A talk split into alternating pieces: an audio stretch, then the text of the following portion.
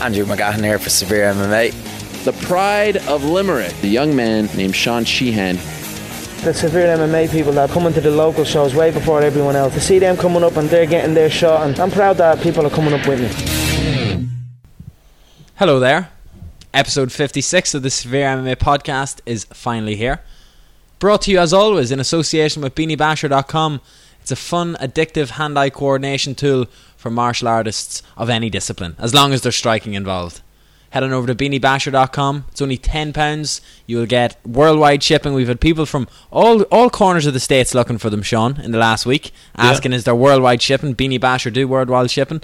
I'd say they're. Uh, relatively happy that they've uh, come on board onto, onto Team Severe MMA, considering the traffic we had in the last week, which we're gonna we'll discuss about that a little bit later on in the show. But if you want to get in touch as soon as you hear anything on this podcast, maybe that you don't like, that you agree with, or you think these lads should never be allowed to have a podcast on the air again, then please do not hesitate to get in touch. Send us a tweet at Severe MMA Pod. He's at Sean Sheehan BA, and I am at Andrew McGahan underscore. Now in case you've been living under a rock, in case you did not fall for the clickbait traps about, oh no, something has happened, Conor McGregor's title fight at UFC 196, we've got bad news, ladies and gentlemen. Rafael dos Anjos is out with a reported broken foot. We still do not know, as of the time of recording of this podcast, 3 pm on Tuesday, the 23rd of February, if Conor McGregor has a replacement opponent yet or not, or if indeed anyone will be stepping in. Uh, we do have a special video edition, an immediate reaction myself, Sean Sheehan, Peter Carroll, and joined, gate crashed, you could say, by Bleacher Report's Jeremy Botter, um, of us with our immediate reaction on that. But Sean, for the audio listeners of the Severe MMA podcast, give us your immediate reaction, please. Also, welcome. Thank you. Wait, Thank no, Andrew. not a fucking mission. Are we talking about MMA first? Yeah. Shane O'Mac back Yeah, in the WWE, yeah. I was I was so happy. This, I was up really early this morning. Here comes the money. Yeah, my plans were kind of uh, scuppered this morning. I, I had a few things to do, but they fell through. So I, what did I do? I threw on Monday Night Raw. Shane O'Mac, Money my talks. favorite ever, came back. Money, I- money, money, money, money, money, money, money, money. It took away the depression of breaking my toe last night. First just- of all, you did not break your toe. Would you come? Your toe is not broken. my toe is broken. I broke my toe. My back is broken. It's spinal. I actually did. Spinal. I actually, I looked it up and it said there's nothing you can do for a broken toe. Just No. it heal anyway, so it's fine. it's true. Jiu-jitsu, I could I could have told you that. Jiu-jitsu lifestyle, cold toes on a mats. Oh, stub toes are the worst. Some guy uh, in my gym actually John Jones himself last year. Really? Like se- oh yeah, like separated it away. It was nuts. I nearly puked and fainted. Not I've- at the I've same stubbed my time. I've stubbed my toe plenty of times before, but nothing was like this. I, I woke up in the middle of the night. I was in pain and it was fucking swollen and it's still swollen. It's definitely broken. I reckon, I've never um I've never broken anything actually. I thought you broke a finger there recently in jiu-jitsu, didn't you? Just my fingers are gone to shit like but there's never been a clean break. You know, they they they get injured, they get twinged, they get dislocated out of joints, out of place, and they can go all over the place. But look, I, I've avoided a clean break thus far. yeah, I mean, neither. I've never really broken anything apart from my toe, which is broken. So, in order to celebrate the day that's in it, a massive happy birthday to Graham from Severe MMA. Happy birthday, Graham. Graham hates the word birthday. He hates. Uh, he hates really anyone knowing anything personal about him at all, doesn't he? No, no, uh, no. He hates the concept of happy birthday. Oh, does he? I didn't know that. Yeah, no, does because what is it over? Is it over when you were actually conceived or something? Oh, maybe I don't know. I don't know. He I just, he hates happy birthday. I think he calls it happy day of birth or happy some like. Oh, I can't Without remember. even knowing Graham hated birthdays, I knew he'd hate birthdays. Oh yeah, no, completely. Like and being able to like everybody should tweet at severe MMA, Yeah. happy birthday Graham, because it will drive him nuts. I'm gonna do it right now in the hope of um, in the hope other people will do it. Will will spur it on. Um, as you do that though, I have to let you know, red apple wreath is what we have in the room today. I've lit the candle, folks. The candle is lit. Get your grandmothers to do it as well. Your nannies and grandas. Light the candle that Conor McGregor stays on the UFC 196 card. Oh yeah, Oh yeah, he might do that. What are you laughing at? I was laughing. I thought it was all. You know, I was like, "Oh, sure, that fight's already gone." What are you talking about? But no, he could actually stay on it. Uh, I suppose we might as well get into it, we?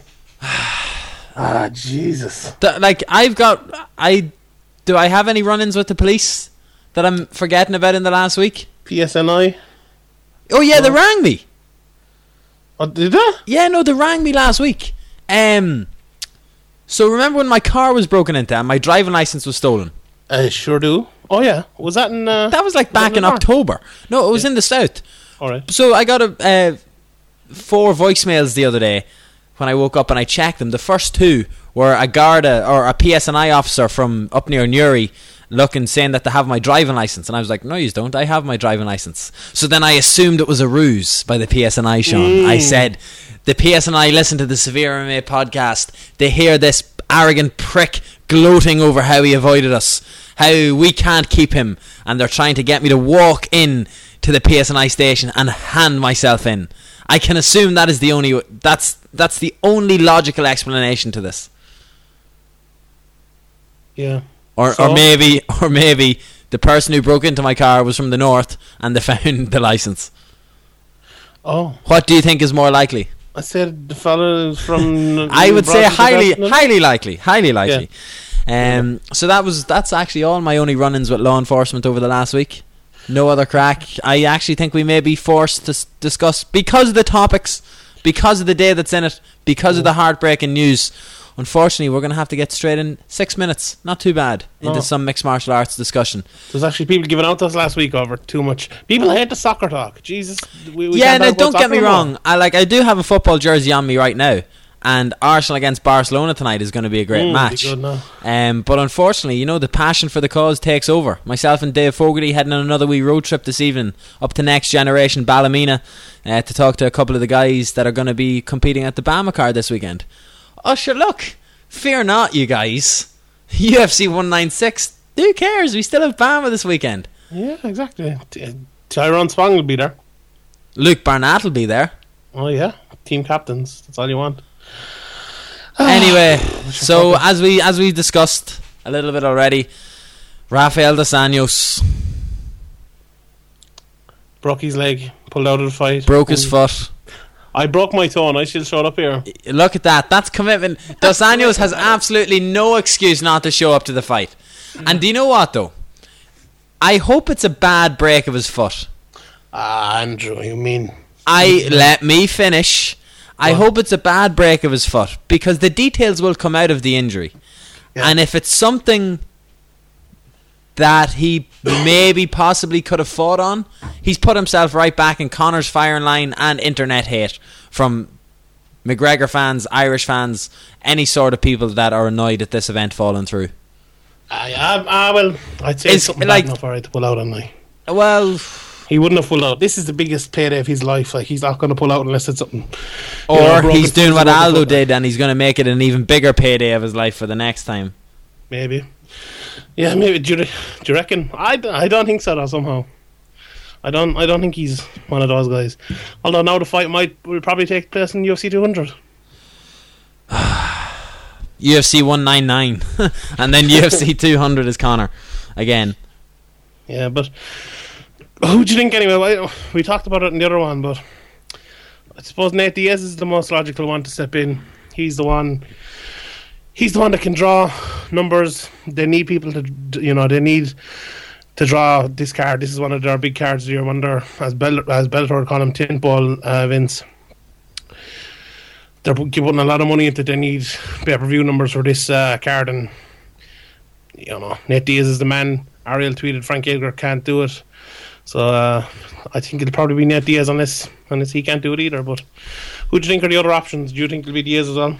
I I can't see it being anyone other than Diaz. It was the fight that was rumored before. It was on the table. It's the most sellable fight at such a short notice. Um, I think it's a more could even be more interesting than a Dos Anjos fight. Outside of the fact that there was two uh, title, there was a title on the line in the Dos Anjos fight. So if Conor McGregor had to just fight someone randomly and no title was included in the picture, Conor McGregor versus Nate Diaz is going to do an infinitely better attraction, in my opinion, than Conor versus Rafael Dos Anjos. when it comes down to it, though, there are like someone like Tony Ferguson is someone I'd love, or just open it up a little bit more. If you want to really keep Conor in the card, put him in at a 165 catch weight. Do you know what I mean? Or a 170, uh, 170 pound fight, and have a 155 or go up and meet him there. Do you know what I mean? It's not beyond the realm of possibility that Conor could get up to just underneath 170 between now and the fight, um, or even 165 or 160. There is a plethora of guys. In fact, even don't even do that. Make them get to 155 because Conor is the money fight as Jeremy Botter said earlier on in the other show, uh, Donald Cerrone is the one guy who you think, okay, we need someone to cut down to 155 on such short notice. Cerrone is probably one of the only guys who could do it. I do believe Nate Diaz could do it as well, but do you know, maybe maybe we're in for a complete surprise. You know, maybe there's something else coming. Eddie Alvarez, Anthony Pettis, Khabib rising from the dead, Michael Johnson, Tony Ferguson couple of guys up in 155 that would relish the chance to fight Conor McGregor, regardless of the notice, because of the payday that would come with it. So it's definitely going to be an interesting 24 hours because tomorrow night there was meant to be the UFC 196 media conference call at 11 p.m. and also there was meant to be open workouts in LA as well tomorrow. So I think we're going to see an answer to this sooner rather than later. How how sooner? Do you think? By the end of this podcast. the Irish people are going to be that have paid. I actually don't think there's that many people who've actually paid for tickets. We know we discussed it in the other one, and you know, there, you know, I always saw loads of people saying, "Oh, I'm booked to go to the fight and stuff." Haven't really seen much of it this time. Maybe it's because McGregor already had has the belt, and a lot of people might be thinking, "Oh, this is kind of just another fight." And although it's for a super fight, it means a lot to the MMA fans and stuff. But you know, the majority of people going out there aren't. You know, they're kind of they do it for the, the crack, kind of. You know, they're not. I don't think there's that many. You know, there's obviously a good few, you know, big MMA fans in Ireland, but a lot of people going out there just kind of going for the trip and stuff. So I don't know. You know, it's a, a funny time of the year and stuff. Maybe and the Euros. Yeah. Do you think McGregor takes that into account? Is there any chance he, he doesn't fight? I, you know, I'd probably say not. I'd say there's 99% chance he will fight in the card. They'll find someone to, to replace him. If it was someone else, they'd probably not fight.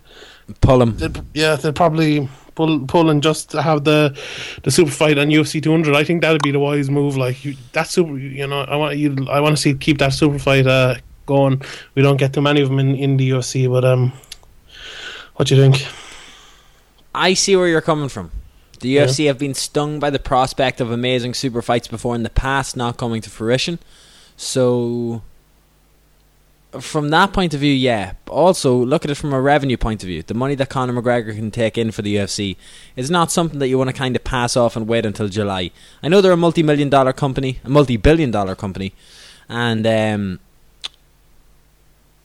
if I could if I could use the play on words, it's what's best for business. Mm. Shane O'Mac. What yes. about when he dropped that hammer on Stephanie last night? Exactly. Beautiful. Oh, that was the best Beautiful. Ever. McGregor versus The Undertaker, is that what you're saying? I, I think it could go that way. WrestleMania, mm. personally. Undertaker's ground game, highly overrated. Um, go, go, go, he is a, he's a gogoplata on him and a triangle choke. I think Connor should be okay to get out of that. It's the dead man's intensity, you know, not the fact that he can't be killed. Yeah. He's been set in coffins. He's been buried alive coffin set ablaze, the Undertaker still finds a way to come back and win every single time. that would be going co- up to super heavyweight though. It's a big risk, isn't it? A very big risk, but I think aside from the, uh, a theoretical match that may or may never happen, because the Undertaker would have been a badass MMA fighter had he pursued that instead of uh, yeah. uh, mixed martial arts. I do think that Connor stays on this card for what it's worth. I think that uh, for himself like he is going to get paid regardless. Do you know what I mean? And in his eyes, in his mind, they're all easy fights. They're all he is all so much better than them. He's going to be able to come in and dictate it. To be honest, like there isn't really anyone at 155 that I would give a massive chance over Conor on short notice. Yeah. Fair enough. Some guys that are in a camp for McGregor and training for McGregor and focused on a Conor McGregor but being thrown in there on less than two weeks' notice is a big, big ask. Yeah, I've always said it. I think like Dos Anjos is a tough fight, but I think the only one who I'd definitely pick to beat McGregor at under you know 155, 145 is Khabib, and on short notice, uh, you know Diaz on short notice, I wouldn't pick Diaz with, uh, with a full camp, and McGregor on short notice, like I wouldn't, you know, there's tough fights. Okay, if you have someone like Tony Ferguson on short, short notice, that's a kind of a tough enough fight for McGregor, um, because of his style. But if you're two, you know, Cerrone, Diaz, they're the two most likely ones, and I think they're probably the two best fights for McGregor, even though he's pre- been preparing for a totally different style. So that's why we were talking. You know, we were talking about Frankie Edgar as well on the on the other um, on the video podcast. But Ariel obviously reported that he won't be doing it. That would have been a good time for um for McGregor to meet him as well because it's a similar enough, you know, type of style to Dos Anjos. Different, but you know, it's wrestling. You know, McGregor would have been working on his wrestling, working on a you know big striker um, and stuff as well. So, you know, it's, it's a it's a different one, a difficult one for the fans that are going over. Obviously, you'd hope he'd stay on it. Himself, he'd probably want to stay on it because you know he, he loves making uh, loves making big money, and he won't want to pass up the chance to make big money. Probably with a, a camp already in his back pocket, camp done and over and finished with and all. Um, so it's a, you know it's just an unfortunate situation, but we'll probably get a fight. You know, Cerrone Diaz or, or yeah, Cerrone against McGregor or McGregor against Diaz. You know, I, I, I watched him. I just saw on Facebook. I don't know if it's true or not, Sean. Yeah. Six out of the twelve scheduled opponents for Conor McGregor in the UFC have pulled out. Uh, let's let's think about it. Who's But sure, he wouldn't have had twelve fights. No, So I don't know. Maybe it's I don't know. Maybe that's just someone getting it wrong. But Andy Ogle pulled out. Andy Ogle pulled out. Cole Miller pulled out. Cole Miller pulled out. Uh, Jose Aldo pulled out. Uh, Dos Anjos pulled out. so only four. Uh, who was he was Siver? Was he supposed to fight someone else the time he fought Siver? Poirier, I don't think. No. Brandao, yeah. Yeah, there's, Oh, well. there's a lot of pullouts. Maybe. Well, he's had a lot of. Repl- I suppose you can count his replacements as well. So then, in terms of fights changing from what they were originally booked to be, so you can Yeah. kind of go for a two for one on that. But I um, I'm not gonna lie, Sean. I'm a little bit devastated, but I'm also a little bit relieved. At least from the uh, from the point of view that I had been a dickhead and not booked my flight yet. So I was actually going to book it this morning. And only for I was training and then we had to record the podcast, I hadn't time to sit down and be able to book a flight. So I do think that Connor will stay on the card. I do think I'm going to end up in Las Vegas. But these sort of things, like you have to worry now. How many guys are are going to pull out of a Conor McGregor fight instead of risk fighting injured because it it is worth that much money to their life? It's you. You think it'd be kind of the other way around? You think there'd be lads fighting injured? Yeah, they'd be willing to fight injured. Yeah, look, I'd, pl- I'd say there'd be plenty of takers to take the fight in short notice. You know, this is the big money fight, especially for a guy like Cerrone. You know, Cerrone's just had his title shot, and you know he's not getting back into one anytime soon. It's his quickest way to get back into one if he beat Connor. Although if he beats Connor, yeah. So, and even if he doesn't, this is bigger than any title shot he's going to get anyway. So he'll make a lot of money out of this. So, as Chuck Mindenhall just just tweeted there, this it's the red panty lottery, right? Going on right about now. The first one, it, it, I hate saying bad things about him, but the first one to kind of pull out of it was Frankie Edgar again. The la- do you remember the last time as well? He went deathly silent when it was McGregor on short notice. So you know it's a bit weird. He, I think he wants McGregor and he's on his full camp now, which Well, you know, in fairness, that's, that's fair Frankie enough. He is like, apparently injured. He, I know he's gone. yeah, I know he is yeah. in Brazil at the minute with uh, with Renzo Gracie. So, uh, two pals of mine, you know, from the brain days. Uh, You went Tony Ferguson. That's why you want Tony in there as well. me, Tony, Frankie, and Renzo, probably the uh, the four horsemen of MMA at the moment. Um, if you look at it though, I, I, ugh, all of these people saying that they want it now, the opportunity comes up, Sean, and there isn't anyone really jumping up to to say that they'll take it. When Connor, when Aldo pulled out the last time before the Mendes fight, maybe it's just the time difference in the states and a time difference of when we're recording this right now. Pretty quiet from 155ers. 145ers seem to have a lot of balls. All of them wanted it. Yeah, it's you, you know it's, it's tough as well because you know it's early in the morning and stuff. Our lads up. What's you know? I know that's a weird thing to say, but I just don't know what's going to happen. Like, don't know. Unfortunately, no matter who Conor McGregor fights, it will pale in comparison to the ultimate spectacular fight that was Kimbo Slice versus Dada 5000. We're going straight into it, are we? We're going deep. Do you want my rant? Do you want? Do you want it? Are you? Ready? I don't know. Ready for it? Wait a minute. Go on.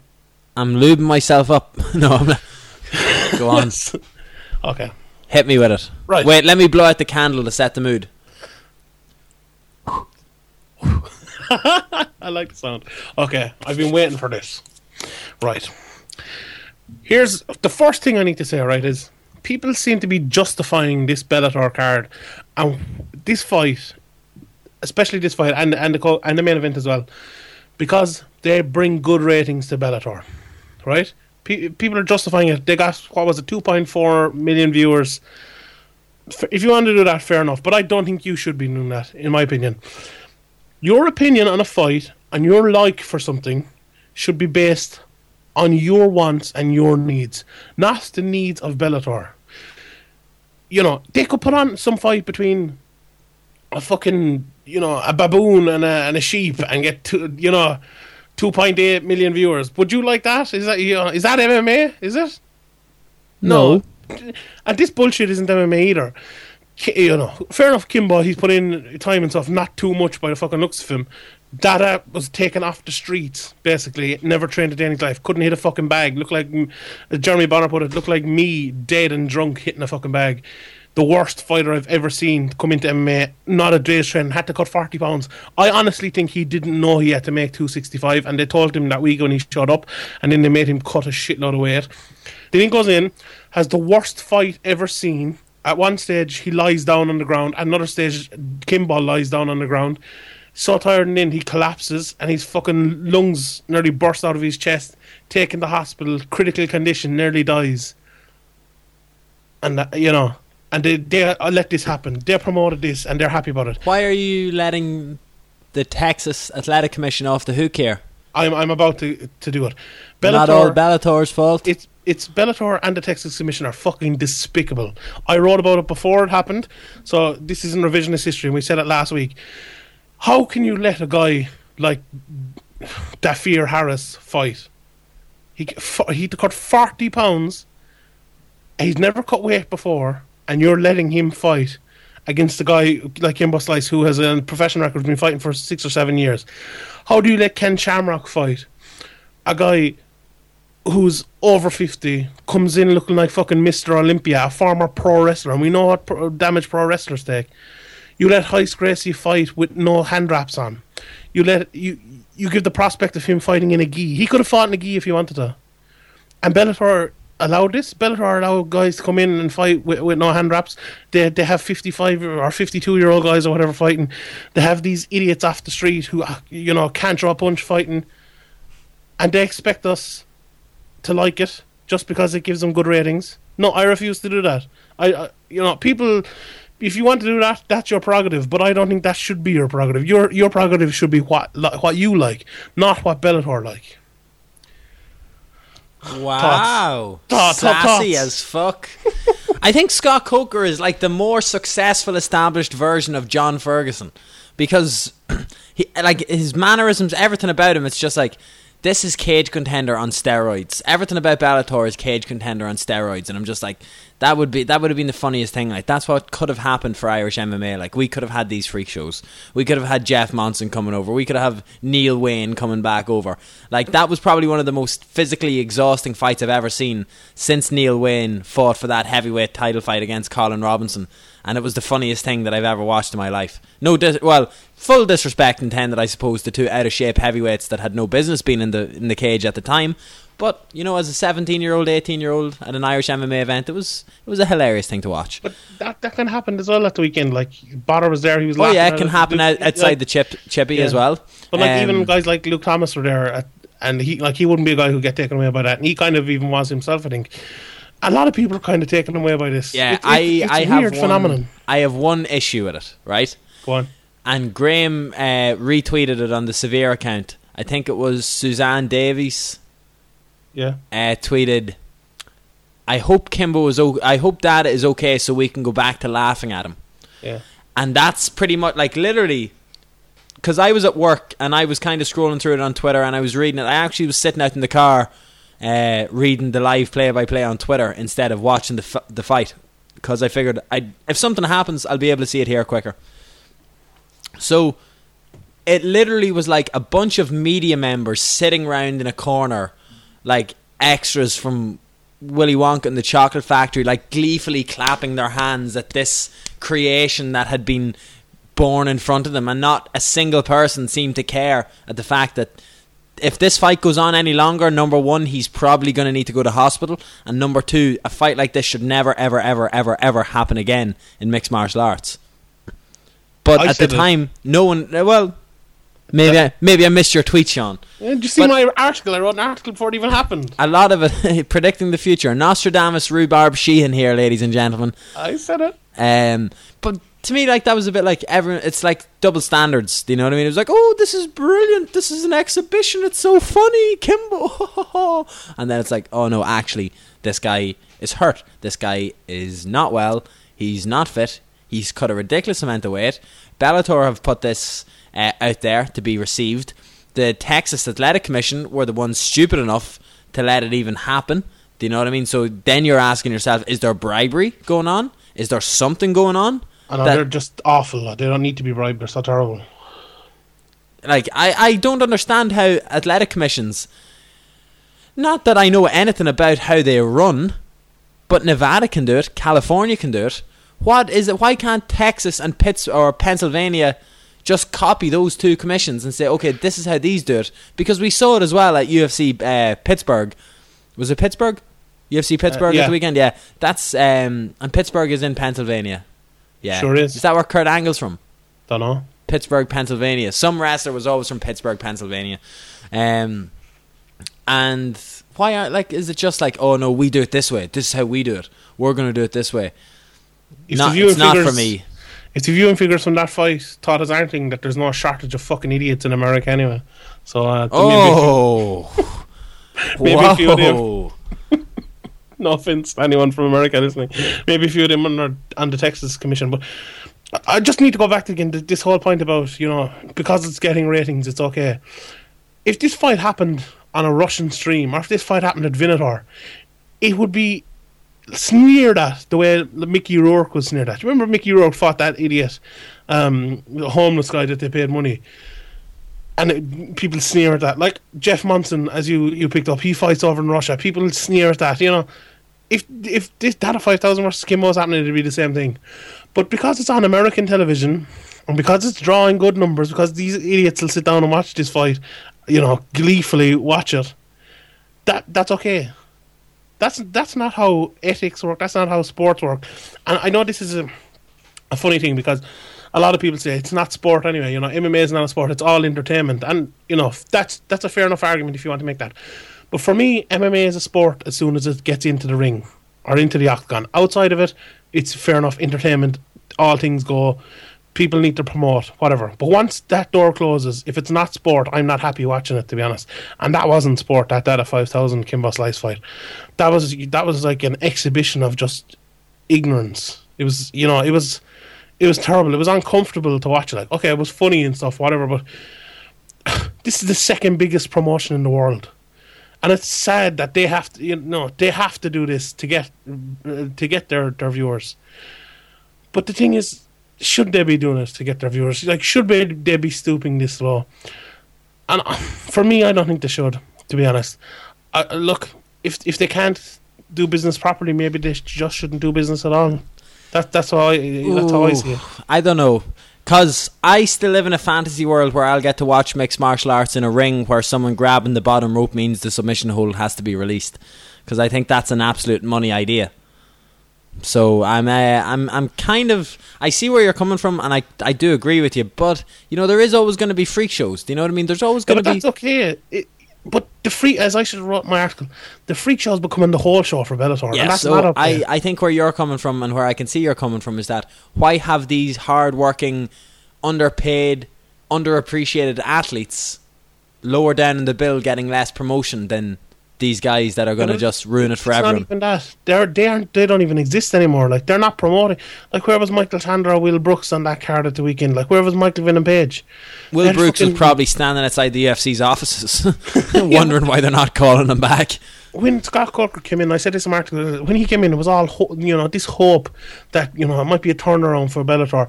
Even if these fights happen, we know you know we've seen him do it in the past. Maybe he can promote other guys from it. Like he had the freak shows in Strikeforce and stuff. Not as bad, but he also had guys then like Daniel Cormier, Luke, Luke, um, Rockhold, Ronda Rousey coming through. Where, where are those guys in Bellator? Like he's getting rid of people like that. Like he's turning down the chance to sign Aljamain Sterling. Like he basically is signing guys. You know, the only guys he's signing are guys that can kind of keep the place going. Like Vincent Henderson, he can fight at two weight classes. Phil Davis probably the same, and and he's putting these other ones, these you know old men fights. There's talk about Sean Gannon, the guy that Kimbo Fl- Slice fought on YouTube for his next fight. What? Yeah, No. that's gonna be, that's going to be the next headliner. No, James Uh, uh, Quinn McDonagh. Yeah, James Quinn McDonagh. That needs to happen. Would you watch that now, Sean? Because you know he, them all, he is have to watch he's a brawler. You don't have to watch them. I watched I watched a James Quinn McDonagh uh, bare knuckle boxing match, and he would beat the living shit out of Kimbo Slice. He's like he's better than Kimbo Slice. He's better than Dada Five Thousand. That man can actually fight. Like Dada Five Thousand is, uh, you know, he's not a fighter. Uh, you know, I it was just terrible, terrible, awful, terrible. Uh, think, of the, think of the Was it terrible? terrible. What did you think of the main event anyway? I thought that wasn't half as bad now. In fairness. The main event was hilarious, right? Because Royce Gracie looks deflated, and I was thinking like, first of all, he's a guy who's been involved in steroids in the past. It's like Royce Gracie is the guy who's done like so much, not so much stuff, but the Gracies in general, like. So Rener Gracie, there's a, a little division starting in the Gracies even now that some Gracies are criticising the Gracie University, which is the online system. Yeah. And if the numbers are true that we're going around Reddit BJJ, they have over 100,000 active members on the Gracie University learning jiu-jitsu off the like through online resources, not training directly under an instructor for $50 a month. So mm-hmm. a 100,000 people by $50 a month is a lot of fucking money. And it's the Gracies themselves by doing that no matter whether they want to admit it or not, are completely tarnishing the reputation of like. Congratulations, by the way, Sean, on your promotion to black belt during the week because I saw that uh, thank courtesy of MMA strips. Very well deserved payoff. Uh, all the hard work, all the money, definitely congratulations. Thousand dollars Are in order. Fair play to you. cost me a lot. So you can see where I'm coming from. As an agitated blue belt that got the absolute piss bet out of him, lost so many tournaments, trained for years to get it, and then someone can study a Gracie University online package, pay money, and get promoted to Rener Gracie online. Congratulations, you're now a Gracie blue belt. It's like it's not. It's not on at all. And Royce, to be honest, just seems to me like he has spoke out a little bit against it, but he's been involved in enough like dodgy enough stuff in terms of him failing drug tests and stuff like that in the past to give him any sort of uh, any sort of credibility in this. In terms of the fight, absolutely hilarious. Frank Shamrock looks spent. He looks bust. He looks like he does not deserve to be in there. They're officially uh, contesting the fight. I believe they want to change to a no contest. They do not want the rematch to be branded Shamrock Gracie 4, as it would rob fans from uh, Shamrock Gracie 3, which is the trilogy in the making that everybody has wanted to see for years and years. It is so funny, some of the stuff coming out, like absolute delusion coming out of the, the Shamrock camp at the moment. Yeah. And on the fight itself, sorry, that's just Go on. my irks with Shamrock and Gracie by themselves. The most over, like, pro, that's pro wrestling selling at its finest, Sean. That low blow. That was absolutely scandalous for him to even try and react to the low blow so late after it happened. After Gracie just literally held him down like a child. Like, literally, that looked like he was restraining a child and just hit him a few slaps with a hammer fist. And the referee was like, yep, that's fair enough. Time to get out of here. Like, guys like that, like Sean Sherk now called out Royce Gracie. That would be the easiest fight of Sean Sherk's career. As long as Sean Sherk still had some sort of movement in his feet and boxing ability, he would absolutely wreck Royce Gracie. Yeah. Because of what it came after, it looked like fucking Alexander Gustafsson versus Jon Jones. Hmm. like it, it was, you know, what it came after was just a joke. Like you could see, okay, Ken Shamrock is obviously shot, but you could see that, you know, he once upon a time knew how to box. Like, you know, what's his name? That uh, Royce Gracie was. He could throw a few kicks. Like you could see, like that he has kicked, uh, you know, a bag at one, at some stage of his life. When he got down to the ground, he knew like to hit him a few hammer fists and stay in a position where he could hit him. Like, You know, so if that happened by itself, okay, we'd we'd laugh at it and we'd say it was terrible and stuff. But but because of what it came after, it wasn't you know, as bad as you know. It's it's all relative, really. But yeah, it was you know it was pretty bad. Ken Shamrock, uh, as I said, I can go back to that article again. There, he needs to be safe from himself, really. Um, you know. He's an old man now at this stage. Bellator shouldn't be promoting his fights. Sean, you know, you, they need to move uh, on from this. You haven't been on Twitter in the last couple of minutes, have you? No, why? You just got a serious retweet of the Oh, last from, week's uh, podcast, AJ Buckley, Yeah. it? Oh yeah, I see now. appearing in Narcos on Netflix. Legend, great man. What a legend. Thank you very Mm-hmm. much, AJ. Anyway, sorry about that. Where do we go from here now, Sean? What's next for Bellator? Do you think that they're going to keep end up doing these events once in a while? Do you think it's a long term thing to get people eyes on the product and then maybe they'll just tune in for more and actually be able to watch them as they build a little empire? Because I know you and me were both very positive and very hopeful about what Bellator could bring to the world of mixed martial arts in the next year to two years. What, where can they go? Where can they go, really? Up. I- the only way is up. Like, all Bellator can do is do this shit again. What else can they do? They're not going to change tack, especially when they got 2.4 million viewers. They're not going to like put Will Brooks under their Temple event next time. Like, this just look, it's just not going to happen. We're probably going to see, like, we could see James Good McDonagh versus Kimbo Slice, or versus Ken Shamrock. We could see Sean Gannon versus Kimbo Slice again. They're not going to change it. And like, Well, we never really saw the first time, considering it was in a gym. which Was Sean Gannon not the police officer that he Yeah. fought in a gym? there's a video of it though, isn't there? Yeah, but when, when you say see it again, I, I mean, it'd be our first time seeing it in an MMA fight. But it, it'll amount to the same thing. It's not a real MMA fight, like it's just a freak show.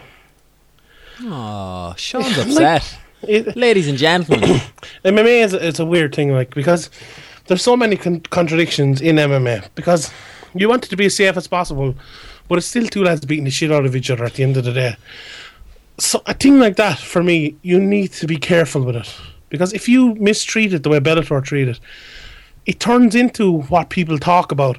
It turns into that fucking um, Irish Independent article where, like, let's say it's barbarism, and let's it's yeah. you know this no skill and this bullshit. I didn't It get an that. article. I didn't get time with Conor McGregor, so instead, here's an opinion piece on why I hate Conor McGregor Yeah. by every person that's ever written a bad Conor McGregor opinion piece ever. Yeah, but like, I don't know. This, I'm not okay with thi- this sort of thing going on. If you are fair enough, like some people, you know, some people like these these freak show fights, and I don't mind a freak show fight myself. But when it goes to, you know, they went too far. They're gone too far with this. Putting on two of them on the top of a card. Not, you know, not promoting other guys behind it, not trying to move their f- product forward. This is hurting. Um, I'm not. It's not hurting the sport, but it's hurting Bellator. That's what I think it's doing, and um, they might be hurting it irreversibly if they keep going the way they are. Those guys can't last forever, and when they go, what are they going to be left with? They're going to be left with a shell of a promotion that has no future, and no hope.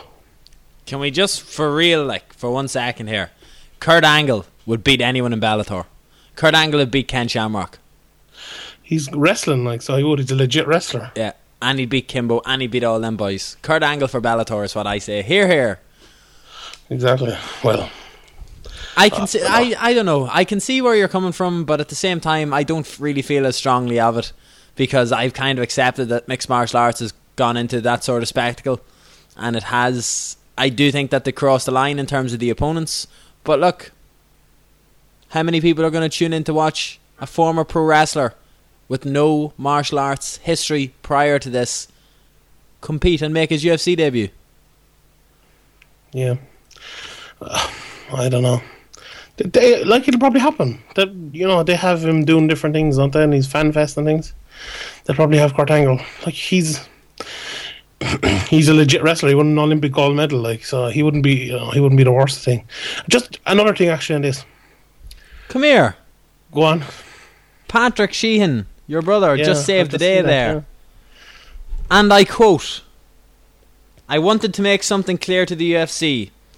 For everything that I've done, everything I've accepted, and mostly how the fight ended, I will not accept any other fight other than a title shot. My only exception would be fighting Conor McGregor at any time, anywhere. And since he is scared he knows I'm going to win, it doesn't even have to be for a title fight. You can keep my belt. What I want is to whoop your ass again, anytime, anywhere. Step up, Jose. Yeah, it could happen. Live by the suspended, though, yeah? words. Hashtag would watch. Um, yeah, but could could happen. Could I'm excited. Sean, what are we going to talk about next? What's next? Let me get. Let me go to our list. McGregor interview. You, McGregor, you interviewed Conor McGregor there during the week, Andrew. Kind of pointless now, like. Kind of pointless. Yeah. you shouldn't have bothered interviewing him. If he if he does go on to fight Cerrone though, I'm chuffed because there's a Mm-hmm. couple of delicious sound bites in there, and uh, Cerrone responded to it already online. I think it was on like a a Periscope or a live chat sort of thing that he did, and I don't know. What do you want to talk about the interview? Have you you've watched it? I don't so- know. we, I had this written down before this whole thing happened. And yeah, or well, like, is it to ask how my ego has been yeah. How's your ego been? out I of actually- control, Sean? Yeah, I was fairly bad before it anyway. Like so, let's be honest. to be honest, like I said to you, like I've said to all of yous, and none of yous Yeah. believe me, this interview blowing up has not affected me in the slightest because it's the exact same thing that I've always thought of my own interviews with Conor up until this point. That interview wasn't any different. The relationship was still the same. The sort of chemistry, you're an Irish person, I'm an Irish person, that is the one thing I think going for me in terms when we interview Conor, uh, was still the same. It was just seen by a lot more people. And it's it's no different from I don't think any of the other interviews that I've done with Conor. He's still come out with great lines. It just shows how big of an absolute star he is now since the Aldo fight. That more people care about it, that more people want to watch it, and also for the fact that finally, outside of a, a two minute quick chat at UFC Dublin Media Day, the red and black shirt finally got to meet Conor McGregor. Mick Foley, be proud. Mick Foley, do you reckon you know that was your best interview so far? Got the most views on it because you know you've been talking to superstar for the last fifty six weeks now in a row, every week, and you're used to it. Yeah, you get to I talk to definitely McGregor think now. I was I wasn't intimidated. Uh, Yeah. Like pretty much, he even said that. He said he called me over. He said, "Listen, Andrew, before we do this interview, he's like, this will be a piece of piss for you. He's like, you you talk to Sean Sheehan every week. Mm-hmm. It's fantastic. It's out of the park. It's unbelievable. This is going to be an easy cakewalk, uh, bike ride here for you, right?" And I was like, "Conor, no hassle, man. I appreciate that. Thank you very much." And it went from there. Fairness, it did know one million views, not too bad. One point Shout out- four at the moment. Shout out, shout out to all the people who clicked on it, had a, had a look. Fair play to you. Yeah, because only two and a half thousand of you will actually listen to this, compared to the 1.5 million that will probably ah, watch it by the time it's released.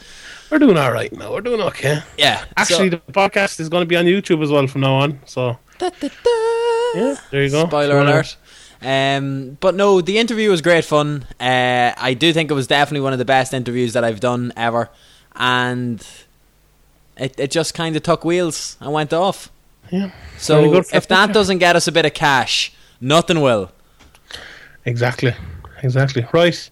Let's move on to last weekend's UFC card. We don't have much. to I'm not. E- yeah, exactly. I'm not even like this. I'm just buzzing now. I want to know what's going to happen with Conor McGregor's fight. Me too, I don't want to talk about how Donald Cerrone hit a, a, a triangle.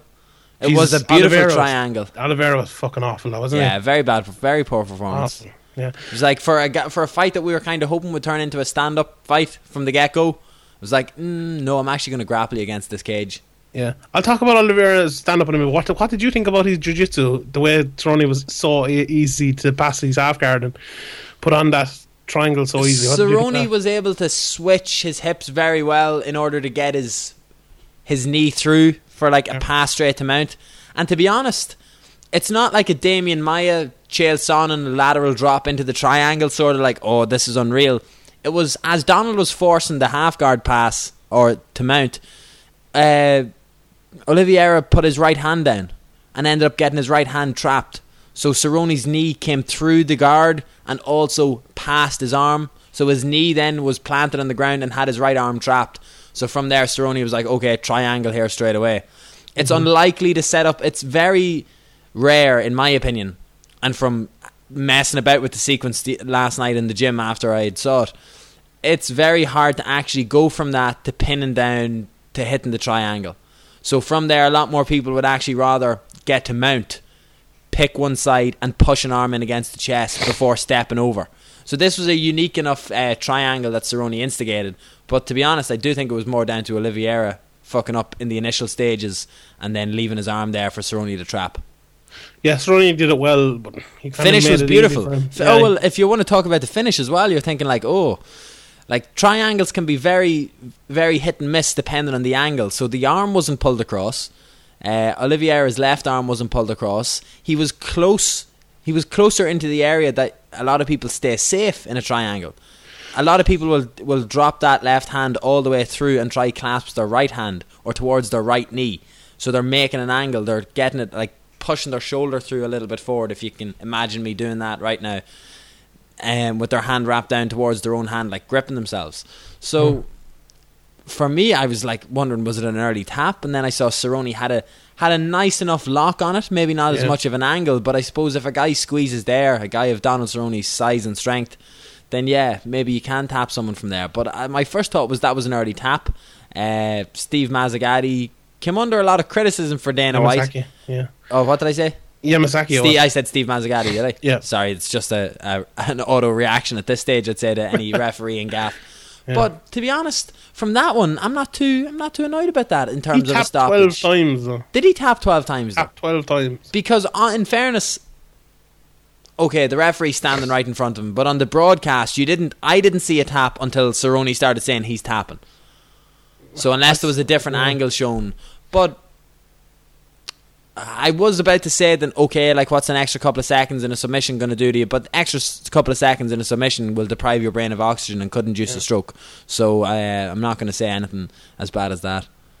Yeah, I thought he was awful. To be honest, I thought he was awful for the Cody Garbrandt fight as well. He walked him right in front of Garbrandt, and you know, it looked like he was stopping and didn't win back. But just the last thing on that uh, Oliveira car uh, or, or that Oliveira fight, what he's so good at is you know his lateral movement as as a striker, coming in pot shotting guys. You know, leaving himself kind of open, but you know, opening up guys as well with, with his striking and and um, you know and catching them he didn't do any of that. And I, Brian Stann kind of alluded to it. We spoke about it last week. I said that's the way he could win the fight, but he just didn't do it. He just, you know, he hits only one lovely shot from the very start, and I think he just kind of threw his game plan out the window after that. Just decided like to clinch up with him, put the pressure on Cerrone. And like that's not going to work to beat Cerrone. You know, like you have to land a few heavy shots on him from the start, and then put the pressure on. You know, keep landing those shots, giving Cerrone time to work into the fight you know, standing right in front of him, allowing him to take you down. That's the worst thing you could do. And I think, you know, Oliveira, Oliveira has, he has the makings of a very good fighter, I think, but he's, you know, he's not there yet. Uh, there wasn't really much else on the card. Cody Garbrandt had a good win. Derek Brunson had a good win. Cody Garbrandt looked good.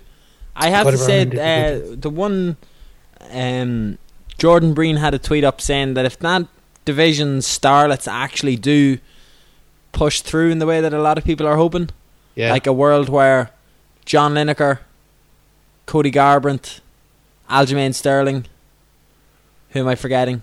uh, uh, Tommy Almeida, Thomas? Almeida all get up Yeah. towards the top of that division and are the four guys contesting for the top of that division similar to Jose Aldo, Chad Mendes, Conor McGregor and Frankie Edgar then you're going to have a pretty sweet division in 12 to 18 months time throw in TJ Dillashaw and Dominick Cruz as exactly well. Not the bad. boys that we're forgetting as signed bad. Bibiano Fernandes maybe or Sergio Sergio Moraes Yeah. Marlon Moraes, yeah. Throw him on in there. Okay, on to this week's card. UFC London, Anderson Silva against Michael Bisping, Norman Parke against Rustam Khabilov. Initial thoughts? We'll suppose we get to Norman first, will we? Um, what do you think of that fight? What do you think of his chances against Khabilov? I think that he's already answered the question of what happens when he comes up against a re- like Norman Parke. Most underrated aspect of his game, I think, is his wrestling, Yeah. and he will feel it's one of his strongest points. But maybe because he didn't get to show it in some of his earlier UFC fights.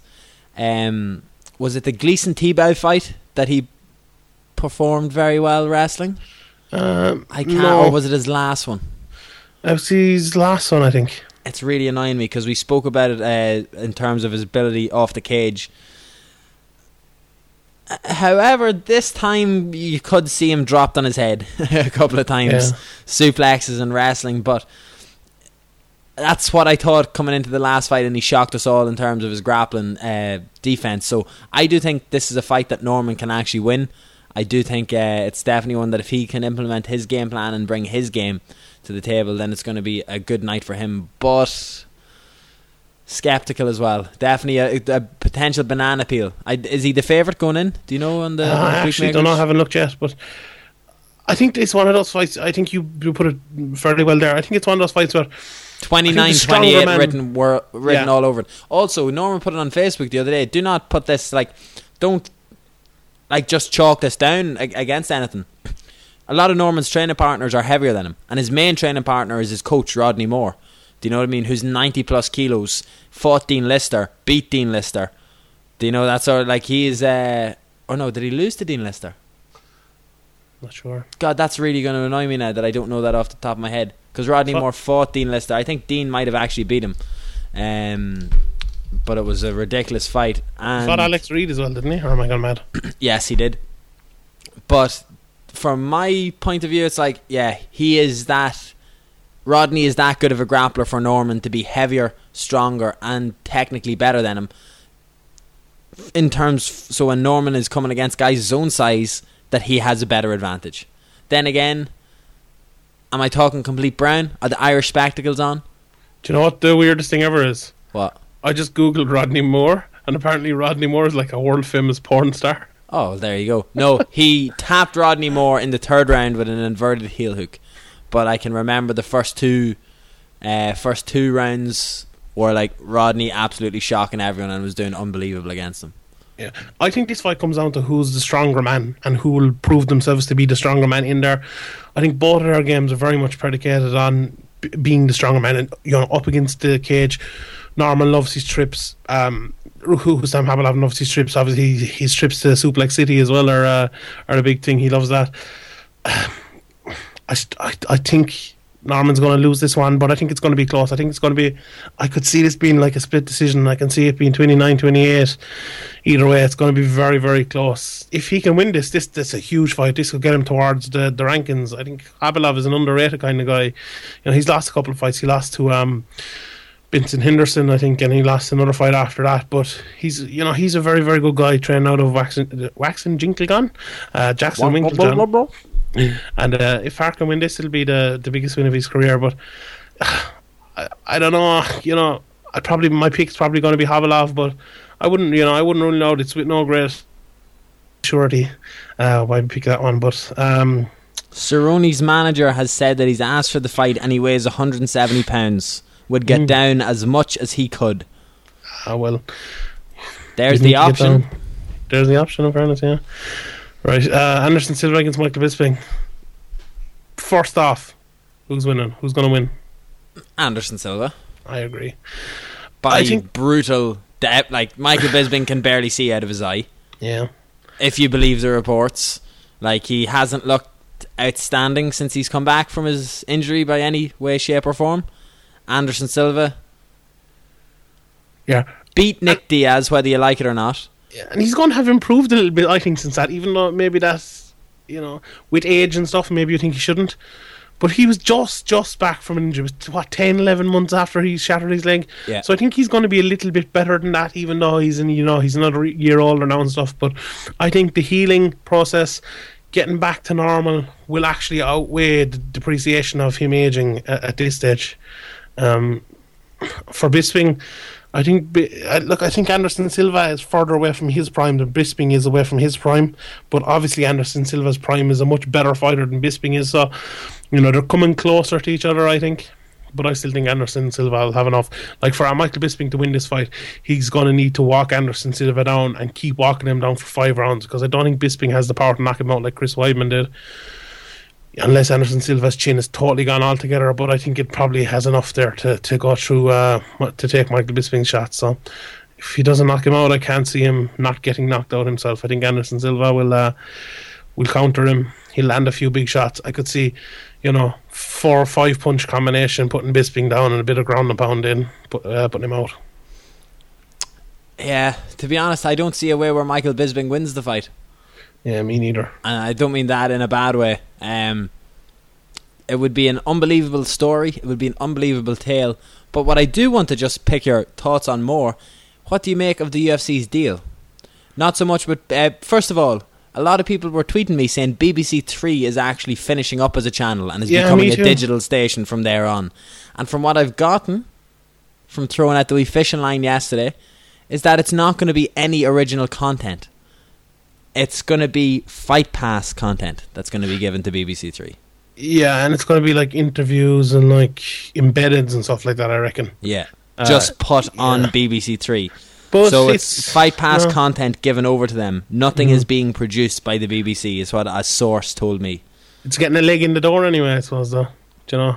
Maybe, but I I am wary of, of deals like this. I think it could be like to me a deal like this is the UFC coming to BBC Three and saying, "Will you do this? Let's work together," and then they give them some money. The one deal that the UFC did announce this week, in my opinion, which was far better, is that the fact that this fight at the weekend is exclusively on Fight Pass.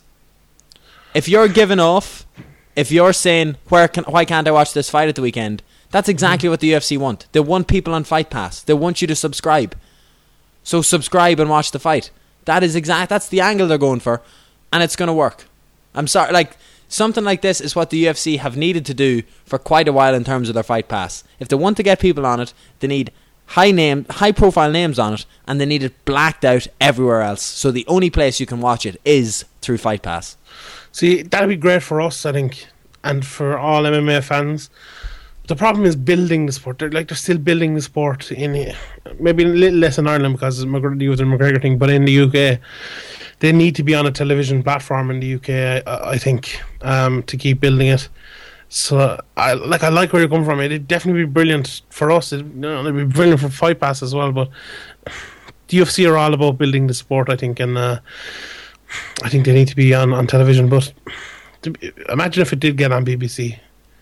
That that'd be unbelievable. Like if uh, UFC was on the TV on BBC television, I think it'd be. You know, we spoke speak about how big Sky would be, but BBC would be even bigger. and It'd be f- absolutely huge for the UFC or and for Maybe. MMA. Maybe the UFC approached BBC saying, "Look, Sky are interested in us. We're going with Sky. Take this content." Yeah, BBC though they don't have that much money apparently, and you know they have to cut the car, cut costs an awful lot because they're a government thing and all. Sure, they lost all their they have no sports now basically apart from like match of the day and the those ones that are you know the government make Curling, you know make them do, but like they only get like the World Cups and stuff because they're national what's that, what's that thing? Yeah, they're the national broadcaster and all that shit. So it'd be great to see MMA on there. It'd be huge. There you go. Is there uh, any other crack before we get on to BAMMA, questions? BAMMA this weekend. Are you going to BAMMA? You were? I am, yes. You Yeah. see, uh, I am. This podcast may be cut dramatically short, Sean, because Mhm. we have no idea where Dave Fogarty is at the moment, and we're meant to be a next generation in anywhere between six and eight o'clock. So we could, uh, Dave Fogarty may end up walking into this room and making a guest appearance on the Severe MMA podcast. Ah, It would make You- his life. Yeah, you were supposed to go at half four anyway, weren't you? So you have another 25 minutes anyway. Ah, yeah, well, So- sure, look. Go on, so we get into the questions. No, no, talk about BAMMA there. Oh, yeah, BAMMA. Oh, yeah. Lads are fighting deadly. Go yeah, to BAMMA. it's in the Should we three arena. Um, questions. just on Chris, that, Chris it's Fields like has gone up to light heavyweight, actually. That's Chris. Fields like has that. moved up to light heavyweight. There was a couple of opponent changes in, in and around. Um, to be honest, I don't want to go into a full card breakdown because if you check out Severe MMA YouTube page throughout the week, um, there is going to be a lot of content in terms of fighters that are fighting on the card. Interview wise, we've done a lot of them already. We're just going to stagnate the release dates as they come closer to the event. Uh, all genuine interviews, fighters speaking their thoughts, not something that's right off the back of a card uh, promoting us. But you know yourself. Um, anyway, if uh, we could get attend BAMMA, come see us, say hi. We'd uh, like to see all of your pretty faces. I will be there. We'll be doing interviews. Severe uh, will enjoy it as always, and uh, hopefully we're treated into a night of great fights. Tommy D. My boy Tommy D is going to whoop yeah. your boy. He's going to whoop him. The Severe MMA duel here. Yeah. I bet. Will we Does make a bet? Rooney, does Damien Rooney hate me now? I don't know. Does I don't think he knows you exist. Ah, yeah, that's fair enough. Um, he's, he's better off. We'll make a bet, so go on. what bet? How do you want to? What's the what's the terms Uh, of the forfeit? you have to change your profile picture to Royce Gracie for a week if Tom Duncan No, wins. why do you use all like what is this? Is this fu- are you, funny, are you twelve what? years old? Do you still use MSN? Change your header to I love D. I love penis. You love it. You have to change it to Royce Gracie for a week. That's it. What do I have to do? I have a better one. Go on. If Damien Rooney wins, Yeah. you have to change your avatar yeah. to Joe.ie's avatar for a week. I- I'll do that if someone makes like a joke that I one. Okay. Okay. And if uh, if Damien loses, I'll stick Royce Gracie's up as my avatar for a week. With a gi. With a gi. With on gi on. Yeah. Okay. All right. Fair enough. Thank you very much. Questions? Questions? Move on to a few questions. Yeah. Do you have them up? You see now don't like we had planned for a bit of BAMMA coverage, but uh Yeah. obviously with what happened today takes a massive paramount scale advantage. Like, do we want to talk about the biggest fight of the year not happening? Or do we want to talk about Conor McGregor UFC 196? No. We Uh, talked about BAMMA last week, anyway. And we'll we'll give it a bit of a recap next week anyway on the show Yeah, post event. So, first question, man in first again, John Beasley. Did Tyron Woodley actually finish Johnny by making weight and Condit by targeting, or is he an absolute spoofer? What does that mean? What is it? What? Did Tyron Woodley do an interview say that he he won by making weight and he beat Condit by targeting, or is he a pretender? I don't Not too sure. I'm- I'm not a big we've- fan of Yeah, we've given our views on Tyron yeah. Woodley. He doesn't deserve the title shot at all.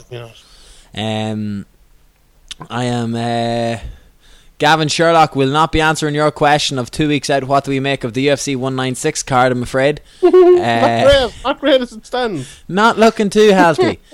Um, Your broken feet falling around the place. Joey Gann would like to know. Conor McGregor keeps saying he's on another level, but Sean, is he on Jon Jones's level? And if he beats Dos Anjos, would he have been the best of all time?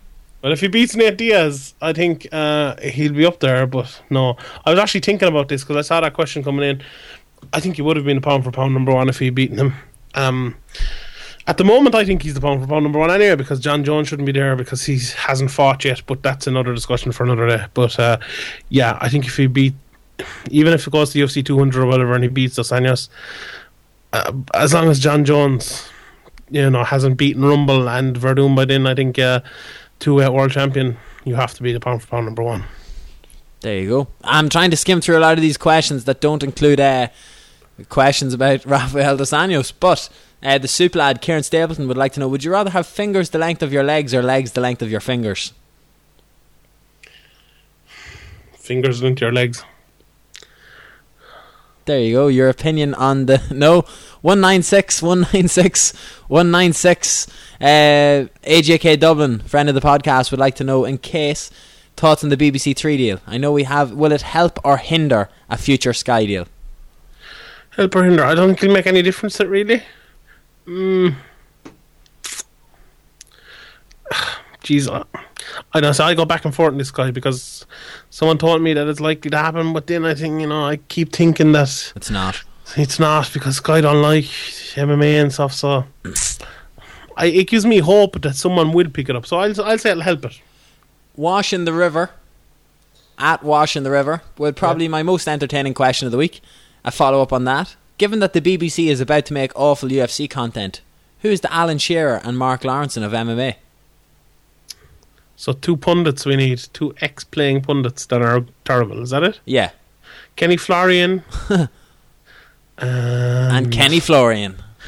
mm, I, d- you know, I don't like Tyron Woodley as an analyst either. I don't think he's that good.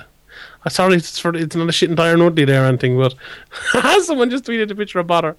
Uh, okay, that yeah. Those are my two. Who do you think? Um, I thought that was more of a question like journalists that would get the platform and then show how absolutely horribly inept they are. But Journalists. But look, sure, we can't. We're not gonna sling. Uh, we're not gonna sling mud at our respected fellow journalists because that's not how we do it on this show. Sure, there's plenty of Um, them. What?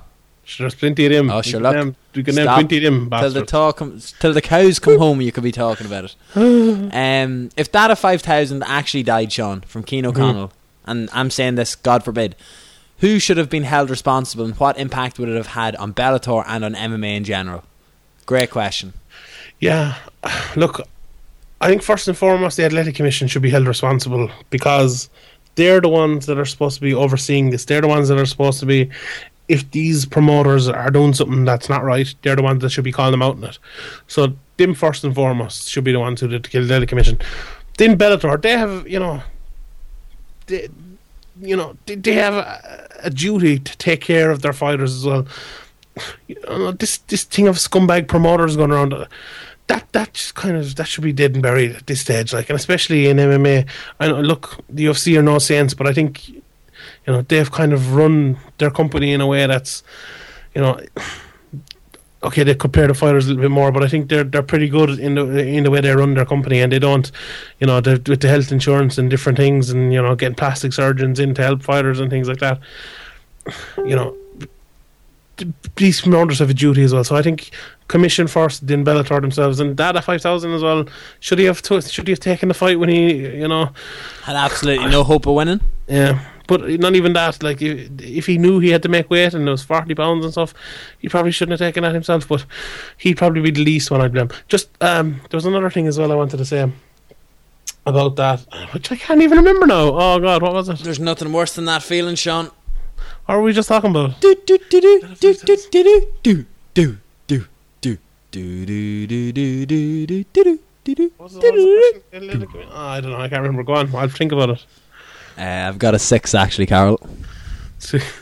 Uh, consonant, please, Carol. Uh, penis. the word is uh, P E N I. Do you know, Ra- do you know Rachel Riley? Though No, I don't watch Countdown anymore. she's the new countdown. I love her. She's. Really? I want. I want to marry her. She's a Man United fan, and she's beautiful. Perfect. Here's a question from Ronan One Duffy. Heard an interview with Graham Boylan and he said a TV deal would be announced in the coming months. Could Cage Warriors go back to Sky? Now, here's my theory. Cage Warriors make all these announcements around other big things. Do you know what I mean? Oh, the mm-hmm. UFC might like. While I still do believe this Cage Warriors card will happen, you can see why people are skeptical. They've had false announcements before, false starts. UFC Dublin, oh, we're coming back. Then a, a bizarre MMA hour appearance. Yes, it's back. October. Like so, to be honest, it seems like just kind of keep trying to put themselves back in the spotlight a little bit. From what I've heard, yeah, I've heard some fights that are confirmed. I've heard some fights that have been matched up, but whether it happens or uh, goes ahead is another another thing. To be honest, so I'm going to hold the brakes on any sort of Cage Warriors related stuff until the weigh-ins happen. Once the weigh-ins happen, I'll be pretty confident that the event is going to happen. But until then, uh, I will definitely I'll hold the brakes on all hype and uh, hype and uh, enjoyment and relishing of the prospect of Cage Warriors being back onto the European scene. Uh-huh. I agree. Um, Hyper Shania would like to know why are we still calling Sean Sheehan Sean Sheehan? Hashtag rhubarb. Someone started a Twitter account hash, or uh, at rhubarb underscore nation. Really? Yeah. So there you go. That's uh, Follow him. That's um. I definitely can. uh, I can get behind that. I'm going to follow that. Yeah. There you go. Out of all of the Irish boys fighting this weekend, who, in your opinion, will be the bigger name in three or four years' time? From Will Martin, and he also finishes off it with: Can James Gallagher do anything more to make himself look like Conor McGregor? Will Martin firing shots here. Fire poor old Gallagher. Leave him alone. Um, yeah, I don't know. Uh, I think he's a good prospect though. But I, was it you that said he's a little bit more like Gunnar Nelson, or was it Graham maybe? No, he's more of a kind of a take you down and grind you out. I think very he's a very good prospect. Dylan Tuke is a very good prospect, and I I think those are kind of lads he's talking about more than I think Peter. We've talked about it before. Peter Queally be the next guy into the UFC, but I think he kind of means the younger guys. Um, uh, Rhys McKee, isn't it from Next Gen? Yeah. He, He's like, very good as I'm well. going up to interview him this evening, and to be honest, him and Mark Andrews' little bromance is one of the cutest things in Irish MMA. And their story last year was brilliant because two amateur guys that always trained to get each other ready and fight, usually around the same time, made their pro debuts together against more experienced opponents that people thought they were going to get whitewashed against, and then they both won. Do you know what I mean? And that's the sort of like you need someone like that beside you, going along the way, pushing you along. If you don't already have a couple of others like that, but everyone has their friend. Do you know what I mean? Chris Fields has Cathal Pendred. Do you know what I mean? Paddy Holohan has Aisling Daly.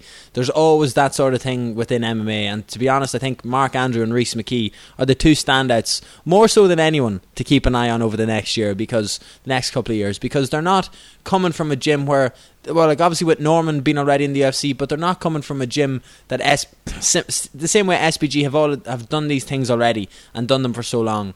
Yeah. There's a great support network. There's a great system already in place for guys that want to commit themselves to the martial martial arts lifestyle. Rhys and Mark both still work. They're working the same job together. Do you know what I mean? They work together, they train together, they're best mates, and coming up that way I think is a little bit more impressive. You know the way we we talked about grinding at the start and struggling at the start. Yeah. The struggle is real.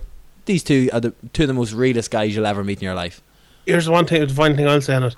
I think um, it's all about keeping your head together, and you know, even if you lose, coming through it, you know, keeping a cool head in your shoulders, right?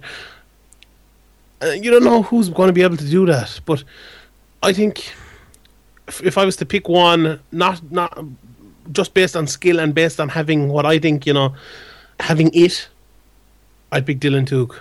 I think I think he just has it. I think he's a very very good fighter. Like whether he can keep his head in his shoulders, whether James Gallagher can keep his head in his shoulders, whether Rhys McKee can keep his head in his shoulders. Any one of those guys, or um, Mark Andrew Moore, those guys could do it. But I don't know. I, I just have a feeling um, Dylan Tuke is the guy with with the. Uh, with the X factor, if he can keep improving and keep doing everything, I think he could be a very good fighter.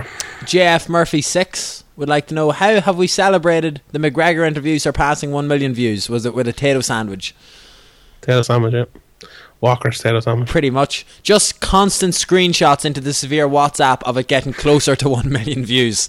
That's yeah, pretty much. there was like twelve of them there one side. So yeah, so that's that's pretty much what I did. Yeah. Um, Aaron Cullen, Era 24 7. Do you think McGregor not having Gunnar in for most of the fight camp would have affected him? Especially, He well, did have him there for a while, didn't he? Well, only the last couple of weeks. I think maybe two weeks ago was when he put it up that Gunnar had arrived. Sure, the fight's fucking not even happening now. So. Yeah, sure. Look, pointless question, Aaron Cullen. Yeah, fucking, why didn't you think of that, you dickhead? Unless, unless he gets Demian Maia. Yeah, well, yeah. um, Daniel Bradley. He's back. Powerful DBE. Legend. With Dada 5000 being in a critical condition after the Kimbo fight, do you see Bellator putting an end to those r- ridiculous fights? Uh, no. No, do you still think they do it? I still think they'll do it, especially with the ratings they got. That's all they care about. Well, you don't know that exactly. Oh, They Norman Parke. Norman Parke just said he'd fight McGregor. Did he? Yeah.